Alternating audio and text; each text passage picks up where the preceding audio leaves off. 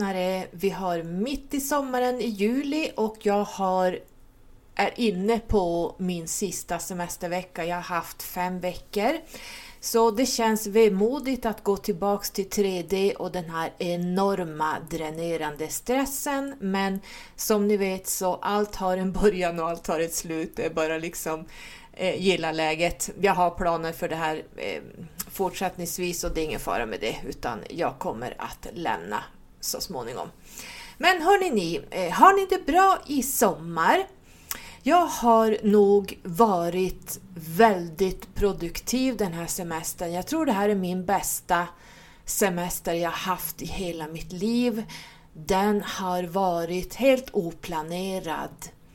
Därför att jag har slutat planera semestrar. Jag kan skriva upp vissa saker jag måste hinna men jag tar det som det kommer. Ni vet det här att stressa och boka resor och man ska hit och man ska dit. Är det att vara ledig? Är det återhämtning? Är det semester? No way. Utan jag har klivit av det här stress... Eh, i, I och för sig, jag tillhör väl de som har det mest stressigt i mitt jobb. Jag tror inte man förstår vad det innebär att jobba på mitt ordinarie jobb. Eh, det måste man uppleva. Man får nog gå med mig ett pass och får man se hur länge man står på benen så att säga. Det kanske blir tre timmar, sen orkar man inte mer. Varken psykiskt eller fysiskt, så, att, så är det. Det kräver sin man att jobba där jag jobbar. Eh, jag har hållit på nu i 35 år och varit på mitt nuvarande jobb i 23 år så att kroppen har börjat säga nej. Mitt psyke har börjat säga nej. Så det finns planer för det här eh, framledes. Men hörni ni, jag har hunnit putsa fönster. Jag har tvättat min vita soffa. Jag har satt alla blommor, alltså det är en djungel här ute. Eh, vad vore semester utan att ha sina växter? Alltså det går inte. Alltså det det. Jag kan längta, redan i december börjar jag längta efter mina uteväxter. Eh, jag har varit och planterat hos mamma, jag har varit i Västerbotten och hälsat på eh, vårat hus. Vi har ju eh, skog där med två hus och en utebastu. Så att, eh, och en massa småhus och det är väl 400 hektar skog så där har jag hunnit vara också. Eh, jag kommer inte ihåg allt jag har gjort men planerna också är att ni vet att jag brukar tänka och prata om att lämna det här 3D-samhället, det här destruktiva samhället. Nu har ju Sverige gått med i NATO så det innebär att vi är inte ett fredsland längre utan vi är som ni vet, eh, Sverige är ju eh, djupa staten, egen hög person och det är ju, man kan bara följa den här foldern som kom 2018 så ser vi vad som ska rullas ut. Så först kom det den här så kallade eh, pandemin där där vi, eh, där vi förstod ganska snabbt att det här viruset var gjort i ett labb som sen skickades ut för att dräpa ut så många som möjligt. Jag pratade om det här tusen gånger. Och sen eh, det färdigställda vaccinet som redan fanns eh, sprutar man då en hel värld. Jag tillhör ju förstås de som inte gick på den här skiten. Eh, och folk dör som flugor som ni vet, eh, speciellt unga. Ehm, så det är också en agenda. Sen nästa agenda i den här foldern som kom ut till alla hus, hushåll 2018 så läste vi också om fred, eller Sverige som ehm, eh, inte krigsland, men jag kommer inte ihåg, jag skulle ha tagit fram den här foldern. Eh, det står ju mycket om vårt försvar eh, och man satte också igång eh, det här kriget i Ukraina som också är planerat, där NATO är djupa staten och nu är då Sverige med här, därför att vi behöver ju beskydd förstår ni. Sverige har aldrig behövt beskydd innan. Om inte Magdalena Andersson, vår före detta idiotstatsminister, eh, hade lagt sig i och börjat skicka massa vapen till Ukraina, ja, då hade vi nu varit ett neutralt land. Så allt det här är redan planerat. Sverige är djupa staten, djupt insyltade. Ehm, så att det är ju en väldigt mörk dag idag att vi är med i ett krigsland. Vi är ett krigsland och det innebär att vi kommer att hamna i krig förr eller senare.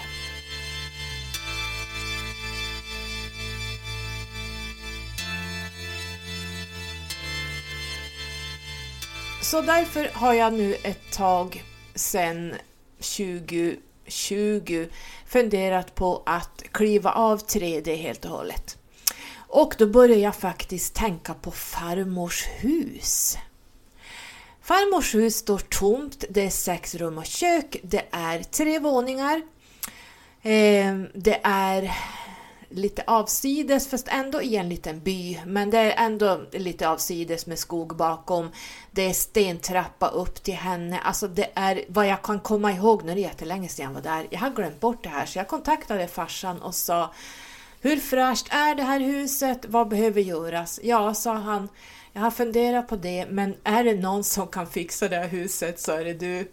Och det vet jag ju, är det något jag håller på med så är det inredning. Jag har byggt och renoverat tre hus tidigare som jag ägt själv, så jag kan ju det här. Däremot kan jag inte det här byta om det behöver bytas ledningar och eh, jag vet inte hur avloppet ser ut. Så att jag sa det till farsan, han har också hunnit vara här och eh, vi har haft jättetrevligt när han var här. Eh, vi har åkt och handlat tillsammans och ja, vi har som myst på. Eh, och då pratade vi om det här och ehm, vi ska faktiskt åka till farmors hus ehm, och bo där en natt han och jag. Tillsammans så ska jag känna in energierna, jag ska titta titta på vad som behöver göras. Jag har frågat om golven och hon har ju en heltäckningsmatta som man hade på 80-talet, ni vet. Den ska ju bort, alla bygg, eh, gud, brr, jag känner bara burr med heltäckningsmattor. Förstår ni vad som kryper i dem där? Så den kommer jag slita bort och eh, farsan sa att under det här så finns det då ett gammalt trägolv. Det älskar vi. Men gud, hörde ni smällen? Det var inte jag, utan när jag pratade om farmors hus så smällde det till. Jag vet inte hur det lät för er, men jag var tvungen att stanna när jag pratade. Hela den här väggen, eh, köksväggen, small till. Jag tror det här var farmor. Eh, My God. Alltså de är ju här så fort jag pratar om saker så ibland så blir det så. Ni kanske hörde smällen. Nej, det var inga grannar utan det här var i, i innerväggen det small. Det var farmor som var här. Ja, ja, det är lite roligt. Välkommen till mitt paranormala hem. Ehm, ja, så här brukar det vara hemma hos mig.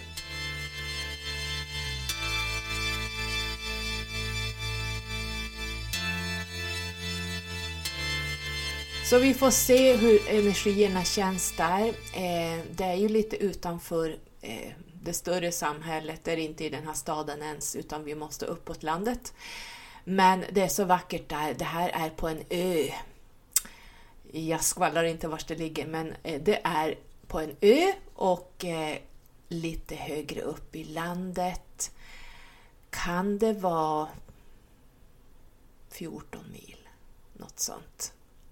Så vi ska åka och titta och vi ska sova över, så det är planen framåt. Sen så håller jag på att skriva mina eh, pdf-filer eh, där jag hinner och orkar. Jag har faktiskt tagit ledigt även från mitt företagande ganska mycket i sommar. Jag har skrivit några personliga år och jag har gett lite reiki till kunder som har behövt det. Jag har ju återkommande reiki-kunder och jag har folk återkommande eh, själskontraktskunder som nu så fort de börjar fylla år så hör de av sig och vill ha ett nytt personligt år, så det är jätteroligt. Så det har jag också eh, skrivit till dem. Eh, men annars har jag nog bara varit och jobbat fysiskt. Jag har faktiskt tagit in naturen. Jag har varit jättemycket på kyrkogårdar. Jag har varit jättemycket ute och tittat på fornlämningar och sånt som eh, folk inte vet om. Jag har även varit på en skogs eh, en skogskyrkogård som är lite hemlig, där det finns gravar mitt i skogen. Så det här är lite roligt. Det här, nu pratar vi väldigt långt tillbaka i tiden, några tusen år. Um, mm, det är lite grann vad jag har pysslat med och vad som framledes händer här. Um, jag kanske pratar in något avsnitt längre fram. Jag lovade er att jag skulle podda. Jag tog bort det här avsnittet. Jag gjorde ett avsnitt kring um, introvert och extrovert tror jag det handlade om. Men jag pratade så mycket astrologi i början av det här avsnittet så det blev alldeles för långt så jag tog bort det. Och jag tänker att jag gör om det här avsnittet längre fram mot hösten så att jag bara pratar om det. Därför att det här med astrologi och prata om det i en podd, det är färskvara. Så att det som, om man då lyssnar en vecka senare eller en, tre månader senare eller året efter så är det här old news. Då är man inne i något helt annat. Så jag tänker att prata astrologi Nej, det blir inte bra vad som hände i juni det var ju korkat av mig. Så att eh, jag tog bort det och så kör vi en ny sväng om det här avsnittet jag tänkte prata om då eh, längre bort i höst.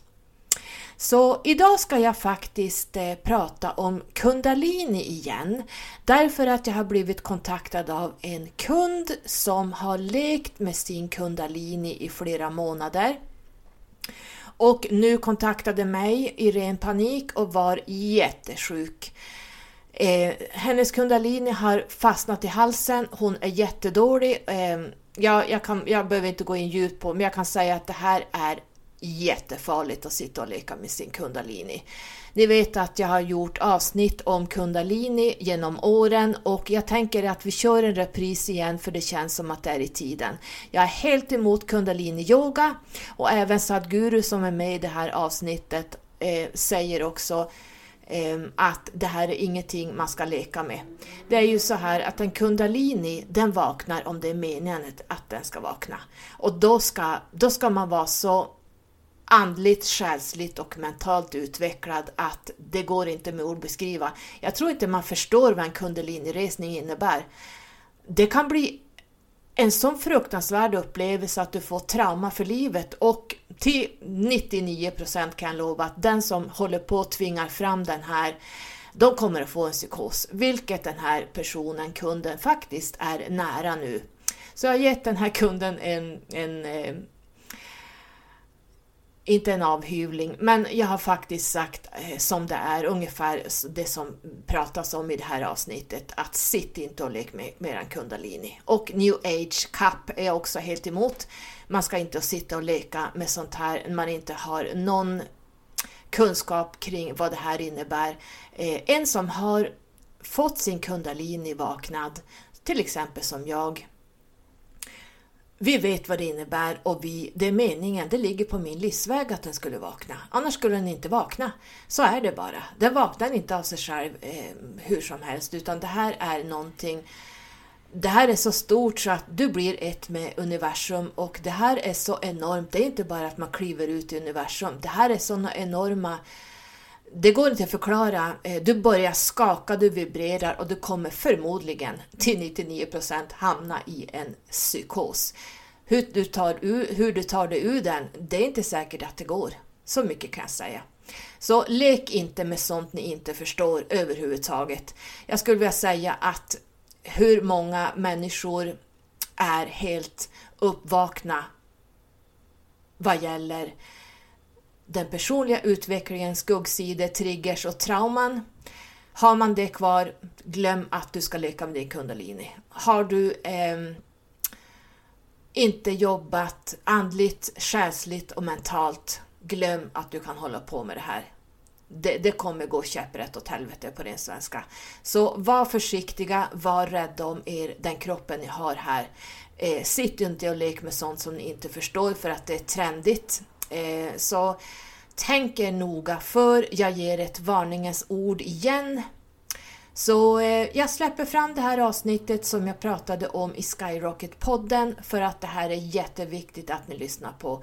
Sadguru berättar och några till berättar vad det här innebär och eh, jag tycker de tar i för lite för att det finns betydligt mer fruktansvärda skräckexempel som jag vet om jag har även sett det på sjukhuset, sådana som har fått eh, spontana kundaliniresningar.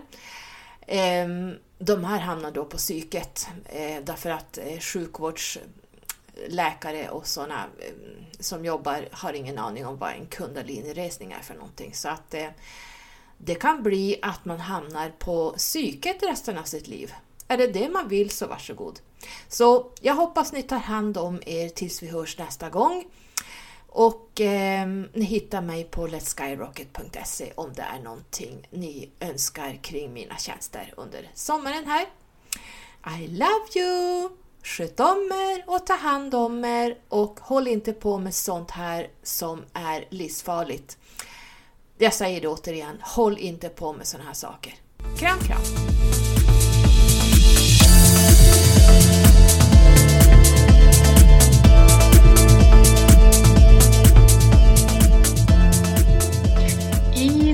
Här avsnittet har jag Special Guest Stars. Jag har Sadguru. Jag har Michael William Deney. Jag har Sofia Oceania, Sofie Johansson Annegren och jag har bjudit in Steve som ska prata om faran med kundaliniresningar, att framkalla det här med våld, eh, att sitta och leka med den här energin som har blivit väldigt populärt. Så vi ska titta på det i det här avsnittet idag.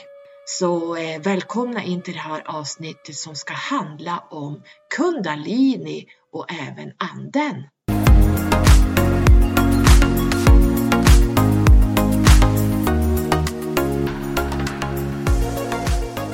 Are you ready for it? Because even if the best things in life come to your life, when you are not ready for it, it will not be a good thing for you.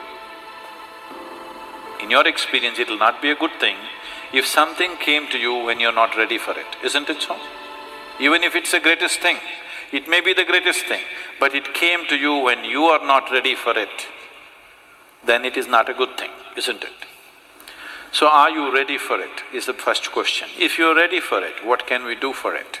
What can we do to activate?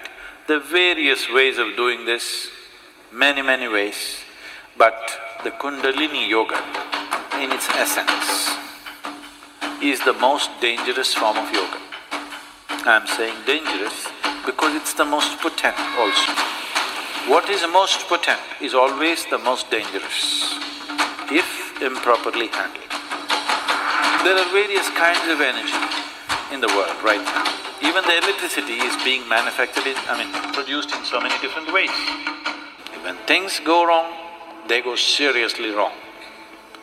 When they're going right, it is the easiest and the best way to produce energy on the planet is nuclear energy actually. But when it goes bad, it goes bad really bad, like in ways that you can't fix it. So similarly with Kundalini Yoga, it is the most potent and it is the most dangerous. Without the necessary preparation and guidance, without expert guidance, constant guidance and observation, nobody should ever attempt it. But the problem is, books have been written about it and everybody wants to do the highest yoga. Nobody wants to start with A, everybody wants to start the alphabet with Z. This attitude itself is dangerous. What can be a life-transforming force can become a life-destructive force simply because without the necessary commitment and dedication and focus and understanding, it is being handled. Anyway, about rising the kundalini. If the kundalini rises, the dimensions of your life will change so rapidly that you must be willing to make the outside adjustments equally quick. Otherwise, things will fall apart in a big way. There is no way to do it. You just have to jump into an abyss. If you have to jump into an abyss, you should be insane. Or you should have enormous trust in somebody. Somebody says jump, and you are jumping because you have such a deep trust in somebody that when he says jump, it has to be good for you. You simply jump into a bottomless pit. So, the journey from the Mooladhara to Agna, there are 112 ways to get there. But from there to there, there is no way. It is just one jump that can happen in trust, in devotion or in madness. Choice is yours.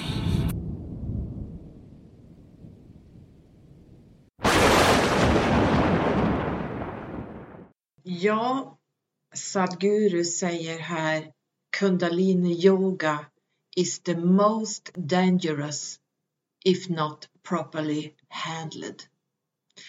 Det vill säga utan nödvändig vägledning, expertis, guidance ska ingen någonsin utöva det här eller pyssla med det här. Jag har ju pratat om det här i många år sen jag hade min egen kundalini full blom, så jag vet vad jag pratar om. Han säger också, Sadhguru, att ingen vill börja vid A utan man hoppar direkt till C. Man hoppar över viktiga steg.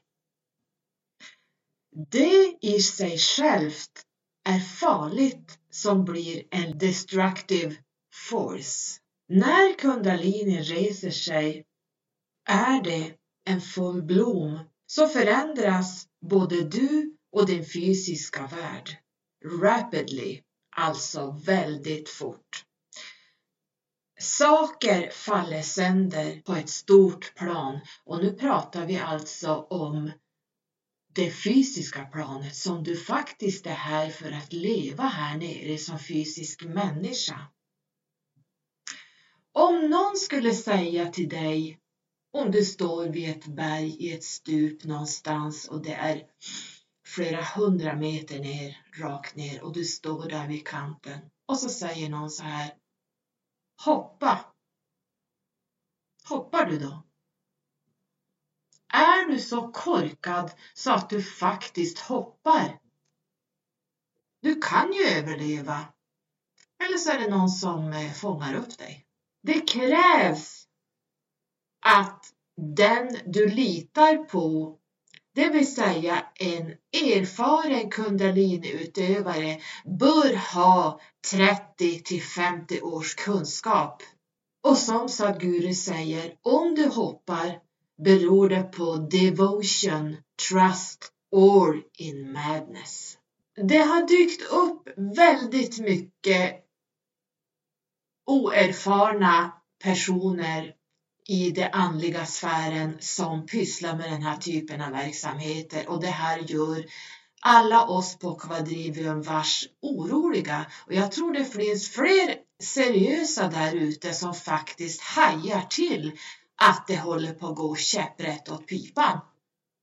Vet man vad man pysslar med? Vet man vad det är för kraft man försöker väcka upp?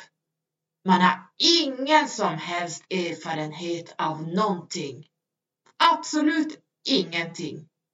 Det är så här att när en kundalini ligger sovande i rotchakrat och vaknar till liv, då ska den göra det av sig själv som jag har sagt i hur många år som helst.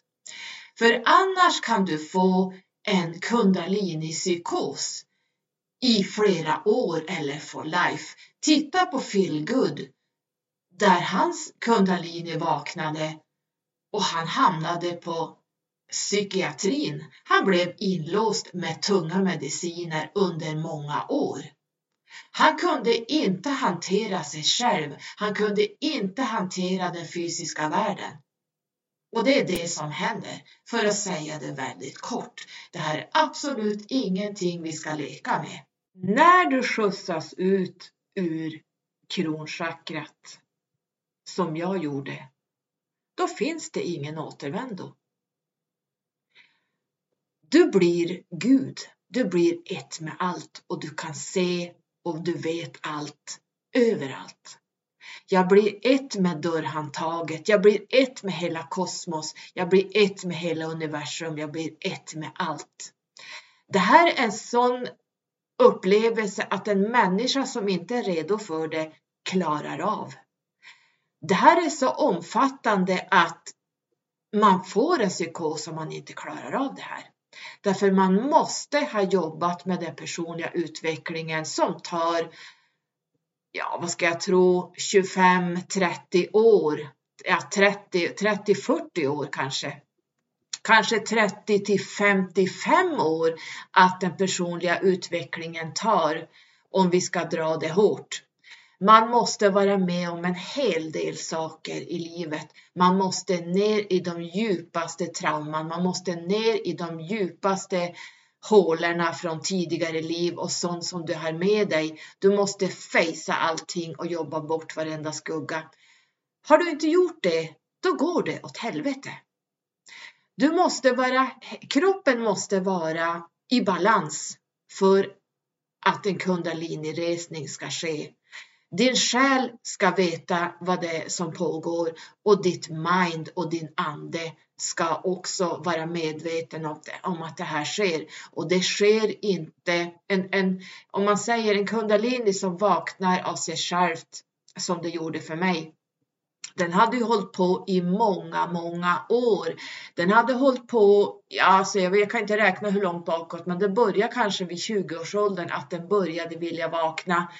Och eh, det var som att när jag låg i sängen så var det någon som körde in tusen volt genom kroppen och jag flyger upp i en båge och skakar.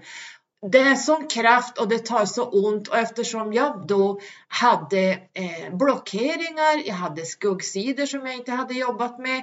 När man är så här ung har man inte alls börjat jobba med den personliga utvecklingen whatsoever. Jag hade ingen erfarenhet av livet eller någonting. Så min kundalini reste sig förbi rotchakrat där den ligger upp till sakralchakrat och förbi där upp till solarplexus och där slog den i. Och det var som att någon tog en stor slägga med ström i och BAM! Och jag, det, var, alltså det var ungefär som att få ström genom kroppen samt att du får en sjuhelvetes smäll. Och sen faller du tillbaka. Jag lyfte väl en till tre decimeter från sängen och det här höll på i många år. Ehm, och jag hade ingen aning om vad det här var. Tills den, tills jag började få mitt eh, andliga första, vi har många andliga uppvaknanden, men jag tror bland de första så började jag förstå vad det här var för, för någonting och jag började läsa om kundalini och kundalini-psykoser och kundalini fullblom, kundalini awakenings. Och då började jag fatta, jaha, det är ju det som håller på att hända. Och sen vaknade den och reste sig efter mina reiki-initieringar. Då var, det, då var jag mogen för att den skulle vakna och resa sig helt genom hela, eh, förbi hela ryggraden och upp, ut genom tredje ögat och ut genom kronchakrat. Och då skickades jag ut i kosmos. Det var jättetraumatiskt eh, trots att jag var redo. För att man får se, man blir Gud. Man får ett gudsbegrepp, man tror att man är Gud. Man tror att man är universum och källan. Man kan inte skilja på det är som att kroppen finns inte kvar och sen ska du gå med den här stegringen kanske i några dagar, några veckor eller några år. Och när du går omkring här på det fysiska planet så är du inte, det är ingen hemma. Det är ingen hemma i huvudet. Det, du är inte där längre. Du är ute i anden. Du är ute i, i kosmos. Du är inte dig själv längre. Och det här kan inte kroppen eller mindet hantera överhuvudtaget. Så det här man går in i en psykos som kan räcka livet ut. Och så här är det, är man inte i balans, då kommer du få se ditt mörker som du inte har jobbat med. Du kommer att få påhälsning av demoner, du kommer att få påhälsning av en massa andra saker som du inte har jobbat med i dina skuggsidor. Allt det du är rädd för, allt det du är orolig för, allt som du inte har jobbat med och, och eh, läkt ut, det kommer du att uppleva som i en mardröm av och till, kanske för resten av ditt liv. Så om någon idiot säger till dig hoppa ner för stupet, hoppar du då?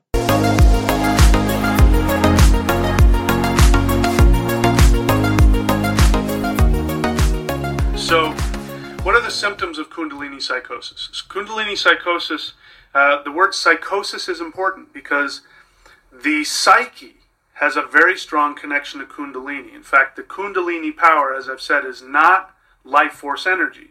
It has a connection to life force energy, and Kundalini has to do with the spinal column and the nervous system and the human identity, the human ego. And so many times uh, there will be some movement within the Kundalini, which, if there are imbalances in the psyche and the nervous system, which they're both connected, the nervous system is a direct expression of the psyche. So, a nervous disorders, you know, you can al- you always take that back to somebody having some kind of a, a identity crisis. So, when Kundalini expresses itself in a way that is uh, uncontrollable or erratic or chaotic, which can have symptoms like physical symptoms like feelings of burning up or energy, you know, burning through the, the nerve, the nervous tissue, a lot of pain. Um, but then we also have emotional and psychological symptoms of uh, feelings of bliss. You know, people will go uncontrollably go into blissful states. Uh, they may have visions they may have hallucinations, and they alternate between um, feelings of uh, grandeur or godhood and or feelings of victimhood, being attacked. So a lot of people have an experience of being attacked by demons or these kinds of things. Other people feel like they have been thrust into becoming a god or becoming uh, responsible for the universe, feelings of godhood. And this was inspired to me by a recent comment, and I won't get into it because I'm not here to bash anybody, but somebody responded to one of my comments about being a God on earth. And this person said, Why would you want to do that? I had that. It was a horrible experience. And then went on to explain how uh, this person had been chosen by them, whoever they are, the gods or who knows what, and um, that it was too much responsibility and all that. This, if you look at that, we're talking about an ego that's out of balance. Because when you have feelings of grandeur, it's always going to be um, connected to the opposite end of the spectrum, which is feelings of victimhood or feelings of being out of control. These are all signs of Kundalini psychosis, especially when you have multiple ones like delusions of grandeur or, de, or delusions of uh, being a victim, being attacked, uh, paranoia, as well as physical symptoms of, you know, intense energy rushing through the body or blissful states followed by states of terror. This is a sign of Kundalini psychosis, which means that the psyche is out of balance and this uh, energy of the psyche, which is in the spinal column, is expressing itself through the nerves and, and the nervous system. Uh, so, um, true Kundalini awakening is actually a very peaceful process.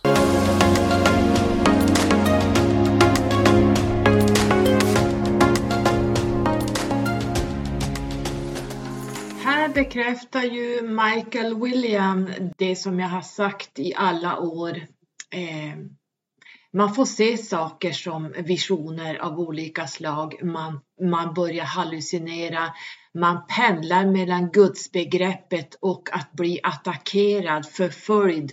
De här hallucinationerna av mörkaste mörkret. Ehm, och det här pågår i det fysiska livet om du väl har lekt med den här kraften. Den är inte meningen att den ska vakna överhuvudtaget kanske i det här livet. Men du tvingar upp den. Du håller på med kundalini-yoga och någonting som nu har dykt upp, CAP, som står för Kundalini Activation Process. Det betyder alltså att man sitter och håller på med att väcka upp den här kraften. Vet de här människorna överhuvudtaget vad de pysslar med? Har de något ansvar för vad, vad man kan göra med andra människor och framförallt hur erfarna är de här som håller på med det här? Är de indiska gurus sedan 30 år tillbaka som har växt upp med det här? Nej. Det här är vansinne. Det här är livsfarligt att sitta och hålla på med det här och än värre, folk går på det här därför att folk vill ha quick fix.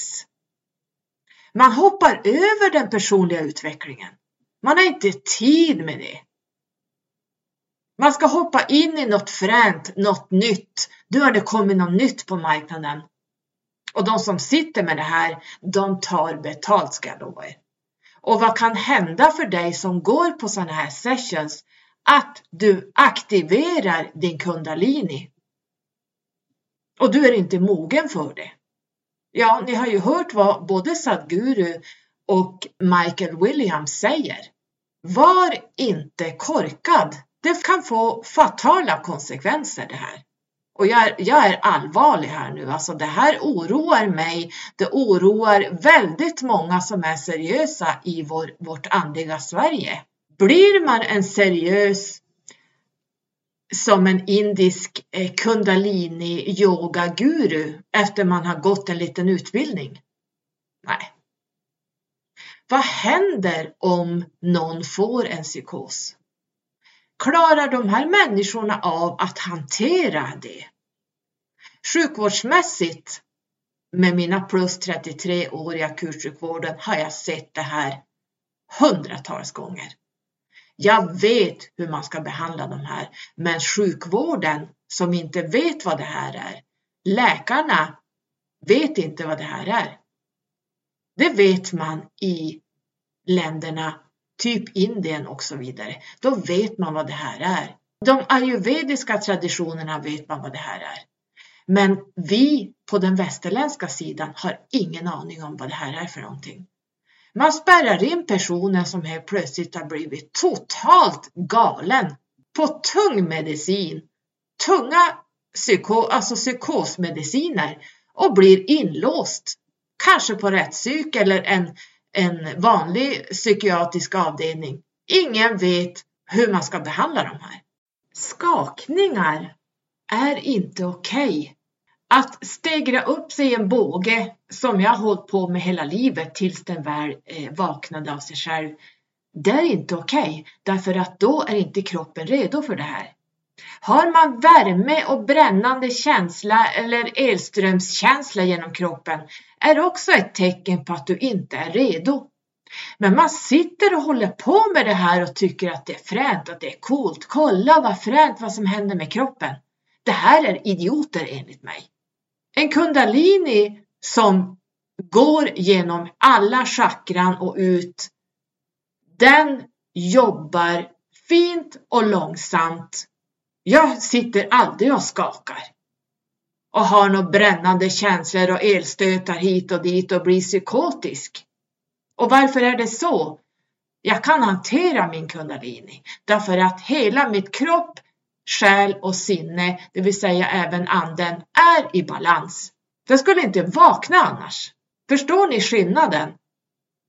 Ligger man och skakar och håller på och går upp i bågar och eh, har kramper och allt vad som man får se på videos och sådär. Det är fruktansvärt. Den kroppen är absolut inte redo, för så ska inte en kundaliniresning gå till. Du tvingar fram någonting som inte ska fram och det kan få fatala konsekvenser.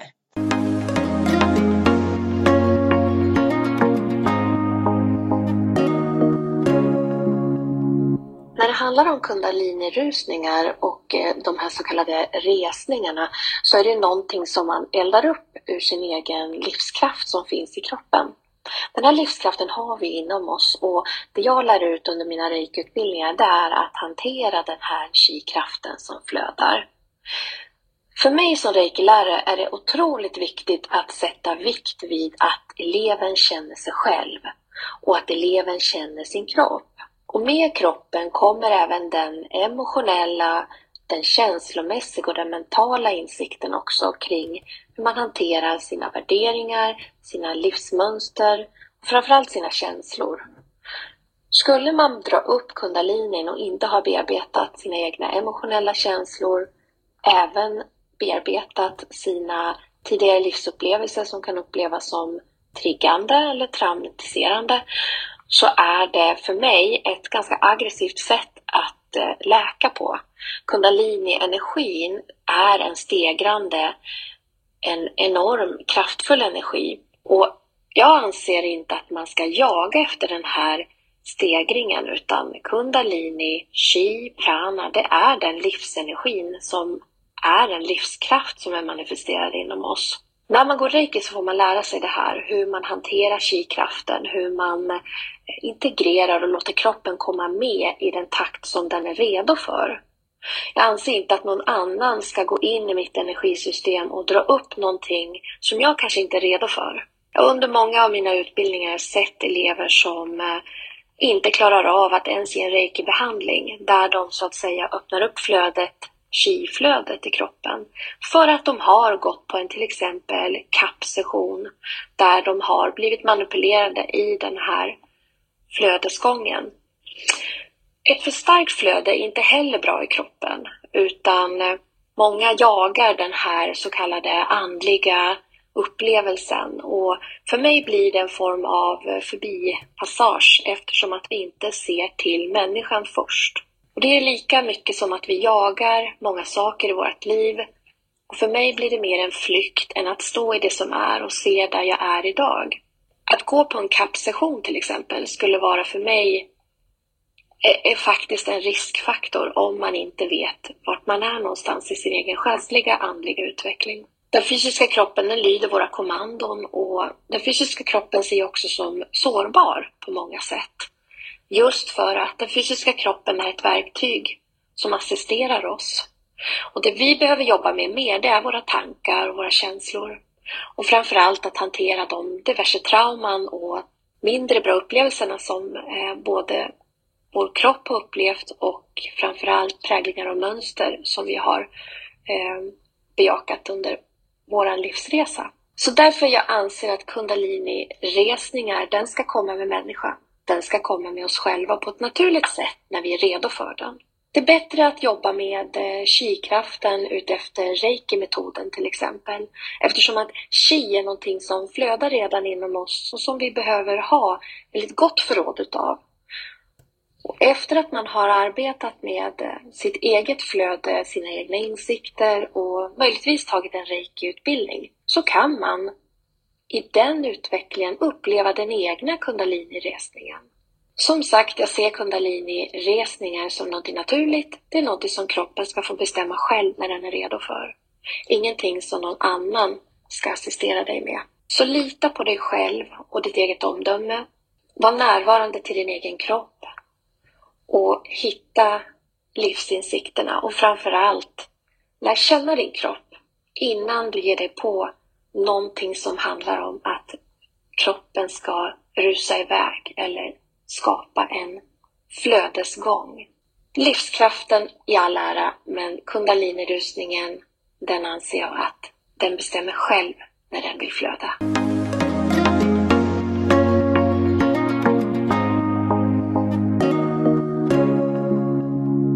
Ja, vi tackar Sofia Oceania i hennes klokskap här och eh, jag håller med henne och precis som jag skrev på Quadrivium vars är att det är bättre att ta ner reiki i lagoma mängder när vi behöver fylla på förrådet av energi.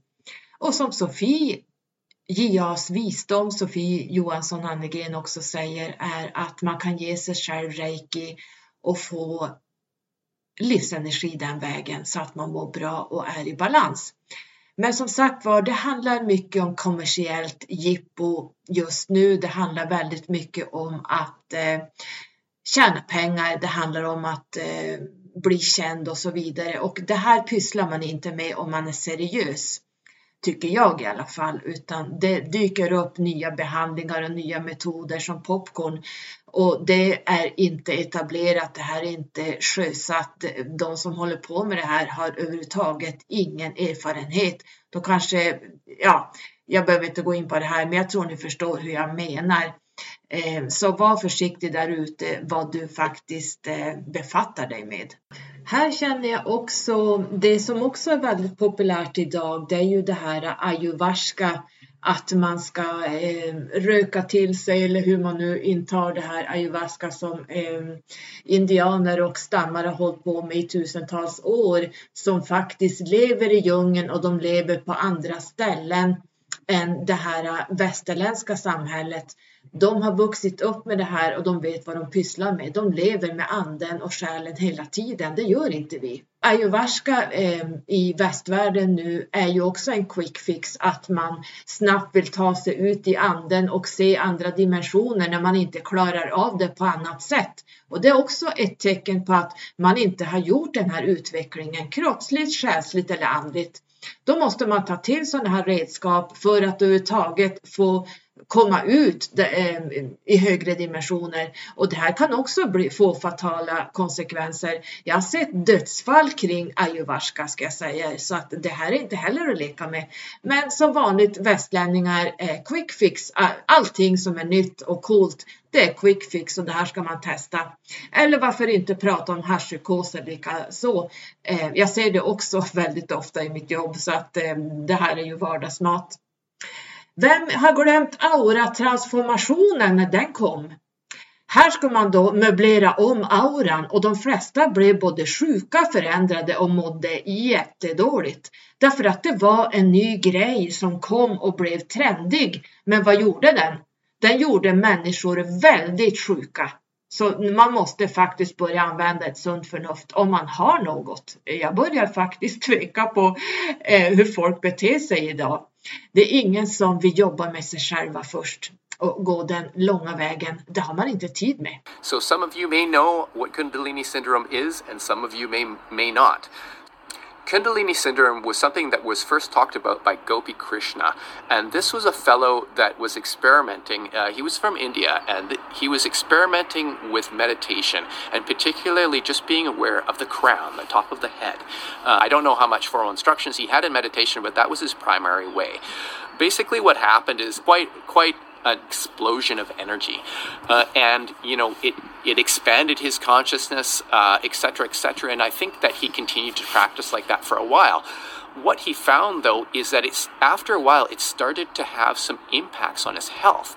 Um, that he suddenly started to have stuff where I think he had partial paralysis uh, and other, you know, sort of what we would consider as health problems um, as a result of this Kundalini syndrome right?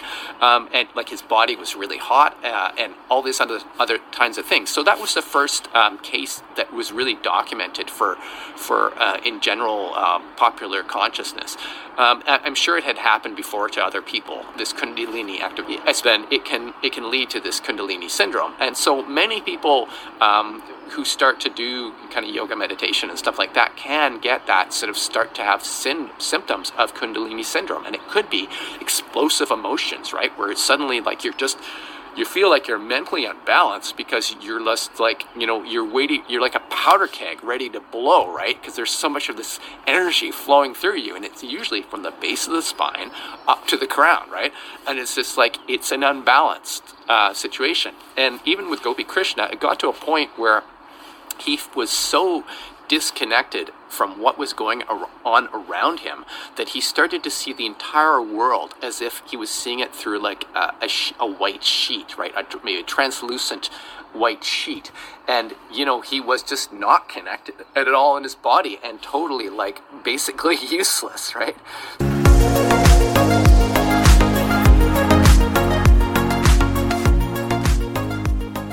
Oh, Ja, jag tänker som en indisk guru bygger upp kundalinikraften över tid och eh, successivt bygger upp sig på energimässig väg så att eh, den är mogen för den här naturliga kundalini-reaktionen som sker när man bygger upp det över tid. Och göra det motsatta. Att eh, genom en eh, quick fix få en eh, kundaliniresning är för mig att, ja, och det här är min åsikt, att det är lite, lite som att spela rysk roulette. Det kan gå bra, men det kan också gå väldigt dåligt. Och mina tankar går då till hur, hur tar man hand om de som det har gått dåligt för? Eh, ger man dem medicin? Tar man in dem för psykvård? Eller vad gör man? Ja, vad gör man med något som är totalt okänt i västvärlden och i vårt samhälle? Inte vet hur man eh, motverkar det eller för den delen hur man stoppar det. Eh, ja, ett dilemma. Eh, den som råkar ut för det, ja, det blir en person som får ja, enorma skadebiverkningar eller vad man nu ska kalla det. Kanske till och med i många, många år.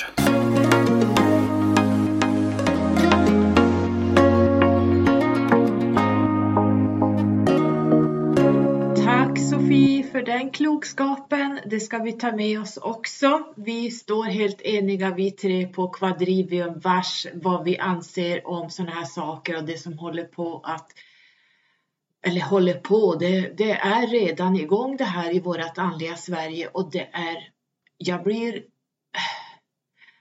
jag vet inte jag hittar inte ord för vad jag blir, jag blir helt Nej, jag blir inte, jag tappar inte talet, men jag blir frustrerad. Det var ordet jag sökte. Jag blir frustrerad. Um, man söker quick fix. eh, man ska ut snabbt. Man hoppar över, som Sadhguru säger, från A till C till Z. Därför att man ska ut fort, man ska tjäna pengar, man ska bli känd, man ska göra sig ett namn. Men de här quick fix människorna har ingenting i ryggen. De har ingen livserfarenhet. De är unga. De har inga utbildningar i ryggen. Det är bipolärt, det är ups and downs, highs and lows hela tiden. Man dansar och man skrattar och man tjoar och man hejar och nästa sekund så sitter man och lipar och går ner sig och livet är piss och eh, man orkar inte leva ena sekunden och sen en vecka senare så är man uppe och woho! Jag ska bli det och det och nu ska jag gå ut med en kurs där och jag ska göra det och det och sen går man ner sig igen och blir helt deprimerad och under isen. Alltså vad är det här för någonting? Och de här ska liksom sitta som lärare, eh, healers och eh, mediums, allt vad de kallar sig utan att ha någonting i ryggen eh, och hjälpa andra. Alltså va? Alltså jag blir, jag blir mörkrädd på riktigt. Inte integrerat någonting i kroppen eller andligt eller själsligt. Ehm, man påstår sig vara healers utan att man har en enda ehm, utbildning i ryggen. Man påstår sig vara mediums och jobbar med det. Man, man, helt plötsligt så kan man styra kundalini hos folk och man kanske inte har en utbildning eller så kanske man eh, har gått en här kurs. Bara för att jag har tagit körkortet när jag är 18 år betyder inte att jag är en bra förare.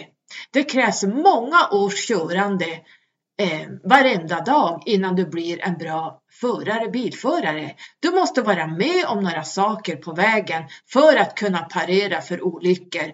Andra bilar, korsningar, det smäller, det kan kliva fram en älg framför dig. Du måste kunna parera bilen rätt när det händer. Det kan du inte när du precis har tagit ditt körkort. Och så är det också med reiki, med mediumskapet, med den personliga utvecklingen och framförallt att integrera det här. Det tar många, många år att sitta och jobba med sig själv och tro mig att jag har suttit i många år.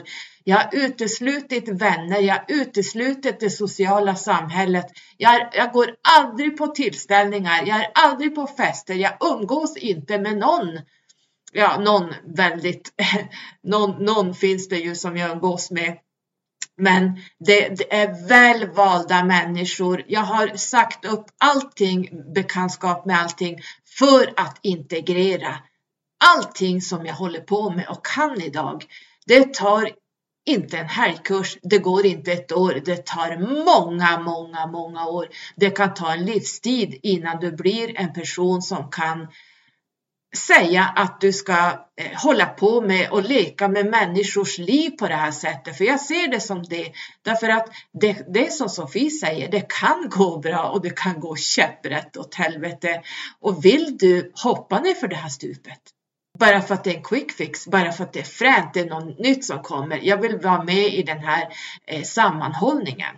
Det går alldeles för fort idag och det är tyvärr alldeles för många i vårt andliga Sverige som inte har någonting i ryggen som eh, leder ligan idag och jag blir mörkrädd av sånt här. Jag blir rädd och inte för, för, för de personer utan för de som hamnar i de här händer och får saker och ting helt snedvridet. Det här är inte bra och eh, jag har pratat om det här i omgångar eh, under åren. Jag skriver om det på min blogg, jag har pratat om det i mina videos. Eh, jag har tagit upp det här med jämna mellanrum och nu är vi där igen det, vi måste börja skärpa till oss när det gäller vad vi släpper fram för någonting och framförallt vad det är man går till. Var mer rädd om dig. Jag pratade ju också om anden och själen i något avsnitt ehm, och då sa jag där att eh, vi kan inte nå anden. Jag tror jag sa något sånt, men det var lite halvsanning efter att när man pratar om kundalini så når man anden. Anden finns överallt och i allting. Ehm, och egentligen är det så att anden, Gud, källan, kan egentligen inte så mycket. Anden, Gud, källan går ner i själsstrålar hit ner för att eh, lära sig saker. Och det vi går tillbaka med, det lär sig anden mer och mer. Jag, jag, måste nog ta det här i separat avsnitt, för jag hinner inte gå in på vad anden är, för då blir vi aldrig klara. Då måste jag börja från grunden. Men eh, anden, när man går ut i, i en kund, när jag drar upp min kundalini, lugnt och fint, jag får inga stötar, jag får inga värmesvallningar, jag får inga kramper, jag behöver inte sitta och hålla på och gå upp i båge och allt vad fasen man pysslar med. Det här är ju helt galet. Eh, det ser ut som de har epilepsi de här. Jag såg någon video på Youtube, någon som, det var någon, någon karar som gick runt och höll på med massa kvinnor och män som låg där. Alltså det var helt makabert. Alltså, och folk tyckte... Äh, äh, jag, blir, jag blir helt, alltså jag tappar talet fast det gör jag ju aldrig men ni fattar. Oh my god. Och folk tycker att men gud vad fränt. Nej, det är inte så jävla fränt det här. Eh, men hur som helst, när jag drar upp min kundalini som jag idag kan kontrollera, då ser jag kosmos. Jag ser helig geometri. Jag ser geometri överallt. Det är färger och ni vet när jag brukar lägga upp de här äh, kosmiska videosarna ibland på mina Insta stories eh, där man åker genom jag, jag har inte ord för hur det ser ut, men ni vet de här videorna man bara ser man åker genom kosmos och alla de här färgerna och allt sånt. Eh, så ser det ut. Det är därför jag lägger ut de här videorna ofta för att då, så ser det ut när man går ut med sin kundalini, i, i, när ens kundalini faktiskt har vaknat självt. Och jag är säker på att hos de som, som sitter och håller på med yoga och kundalini-yoga och reiki och mediterar, det är inte säkert att de, deras kundalini överhuvudtaget vaknar därför det är inte meningen att de ska göra det. Men på mig var det meningen av olika anledningar som vi kan ta en annan gång. Men eh, jag ser den heliga geometrin. Jag ser hur den rör sig. Överallt är det helig geometri. Det är ljud och ljudet är time space consciousness. Ljudet är, man skulle kunna säga att numerologin är ljudet. Ljudet som bildar helig geometri, som bildar eh, symboler som sen blir till nummer som också är bokstäver, för bokstäverna är ett ljud. Så för att säga det väldigt kort så är det här numerologi och det var så här jag förstod numerologin. Det var så här jag fick allting kopplat till mig. När jag är ute i kosmos så ser jag helig geometri överallt. Och jag ser färgerna och jag, ser, jag hör ljudet. Och det här är helt fantastiskt. Så att det här är den, den sidan. Det är meningen att jag, skulle, jag ska kunna se det här för att jag ska kunna jobba och lära människor och hjälpa människor kring heliometri, kring numerologi, kring eh, allt det jag pratar om. Hur ska jag kunna prata om det om jag inte själv har upplevt det? Förstår ni det? Man kan inte prata om sånt man inte vet någonting om. Så därför måste jag då, eh, eller därför åkte jag på det här att min kundalini vaknade. Jag blev kontaktad av Pythagoras som jag har pratat om tidigare och även skrivit om under Numerologi FAQ när han kom till mig. Ehm, och det var meningen. Därför att eh, my mission is bigger than me. Mitt mission är större än jag själv. Och när man har kommit så långt att det handlar mer om att hjälpa kollektivet än att tjäna massa pengar och bli ett namn, då är man på rätt sida av karman. Så om min kundalini inte hade vaknat, då hade det inte varit meningen att den skulle vakna. Jag skulle aldrig under några omständigheter laborera eller utsätta mig för att väcka upp den och framförallt inte att någon annan ska pyssla med det här i min kropp. Glöm det bara. Det, jag säger det igen, jag skulle aldrig utsätta mig för något sånt här, för då är det inte meningen att det ska vakna. Vad är meningen och vad är inte meningen? Vad står i ditt själskontrakt? Vad har du att jobba med? Hur mycket skulder har du med dig? Hur mycket karma har du med dig? Det kan vara ofantligt och det här ser jag i ditt själskontrakt. Och de som har mycket av det här, där kommer inte kundalinen att vakna.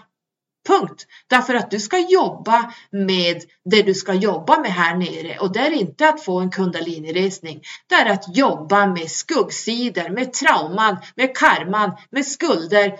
Det är så mycket du har i bagaget att det är det här du ska göra i det här livet. Inte sitta och laborera med kundalini awakening för att det är coolt och fränt och trendigt. Nu låter jag lite arg, men då får jag göra det därför att jag blir irriterad på sånt här, att människor håller på med sådana här saker och utsätter andra för fara. Eh, och jag, många med mig kan jag säga att, att vi tycker det här är oanständigt helt enkelt. Om man tittar på det västerländska egot och de västerländska titlarna som man då gärna vill sätta på sig på huvudet som en liten krona. Det är ju att, eh, jag pratade om det här tidigare när det gäller shamanismen. Och en shaman är en som har gått vandringen, en som bor i djungeln. Det är en äkta shaman. En kundalini-guru, lärare, ayurvedisk sådan, är infödd med det här från barnsben. En master i reiki är inte en äkta reiki-master inom situationstecken utan vi pratar de som är mastrar på den tiden när vi pratar Usui Hayashi med, med company. De är mastrarna. Att bli master förr i tiden, för hundra år sedan, det var inte lätt ska jag säga. Det krävdes en hel del bevisföring och eh, engagemang kring att bli en master västerländska shamaner som har gått kurser i shamanismen eller kundalini-lärare inom situationstecken samt reiki-mastrar. Det är västerländska tillägg och vi har pratat om tillägg, jag och mina eh, galaktiska systrar Sofia och Sofie, om det här med tillägg kring reiki. Eh, idag finns det tillägg till allting kring reiki. Det finns angelic reiki. Helt plötsligt så är änglarna med här och ger eh, reiki. Då kan man ju använda ett annat ord och för nummer två var änglar. Och sen har vi en massa andra tillägg inom eh, healing reiki. Man skiljer inte på vad som är vad. Allt är en enda jävla soppa. Ursäkta att jag svär, men alltså eh, någonstans får man ta och börja lugna ner sig och börja backa bandet och börja titta, lägga bort egot och börja jobba med sig själv istället så eh, blir det nog bättre för att eh, det vi håller på med idag det är bara ego och det är bara kommersiellt. Nu ska Sofie få avrunda det här avsnittet. Eh, och så får vi höras en annan gång. En annan gång så hoppas jag vi kan prata om något betydligt trevligare. Men jag kände, eller vi tre kände på Quadrivium att det här måste ut nu. Det håller på att gå för långt. Så att eh, Sofie får avsluta och avrunda det här avsnittet. Så hörs vi en annan gång. Puss och kram! Sköt om dig och ta hand om dig och använd ditt sunda förnuft. I love you! Jag tänker också som så att eh, det finns inga quick fix. Att ehm, eh, det ska finnas någon form av eh, helt plötsligt att allting ska gå så mycket snabbare än vad det har gjort tidigare. Och med tanke på hur världen ser ut nu, eh, krig, eh, orättvisor, ojämnt fördelat, eh, så tycker jag att vi absolut inte har avancerat något på något sätt. Så varför skulle det finnas en quick fix? Eh, jag tror att man behöver bygga upp eh, saker och ting över tid för att det, man ska kunna bibehålla det och bevara det. Ja, lite granna så är vi lite omogna i det här. Eh, att eh, vi vill vi vill inte riktigt jobba med oss själva. Eh, det är inte spännande, det är inte flashigt, det är, ja, det är inte eh, andliga upplevelser utöver det vanliga utan då får man jobba med sig själv och det är kanske inte spännande men ack så välgörande.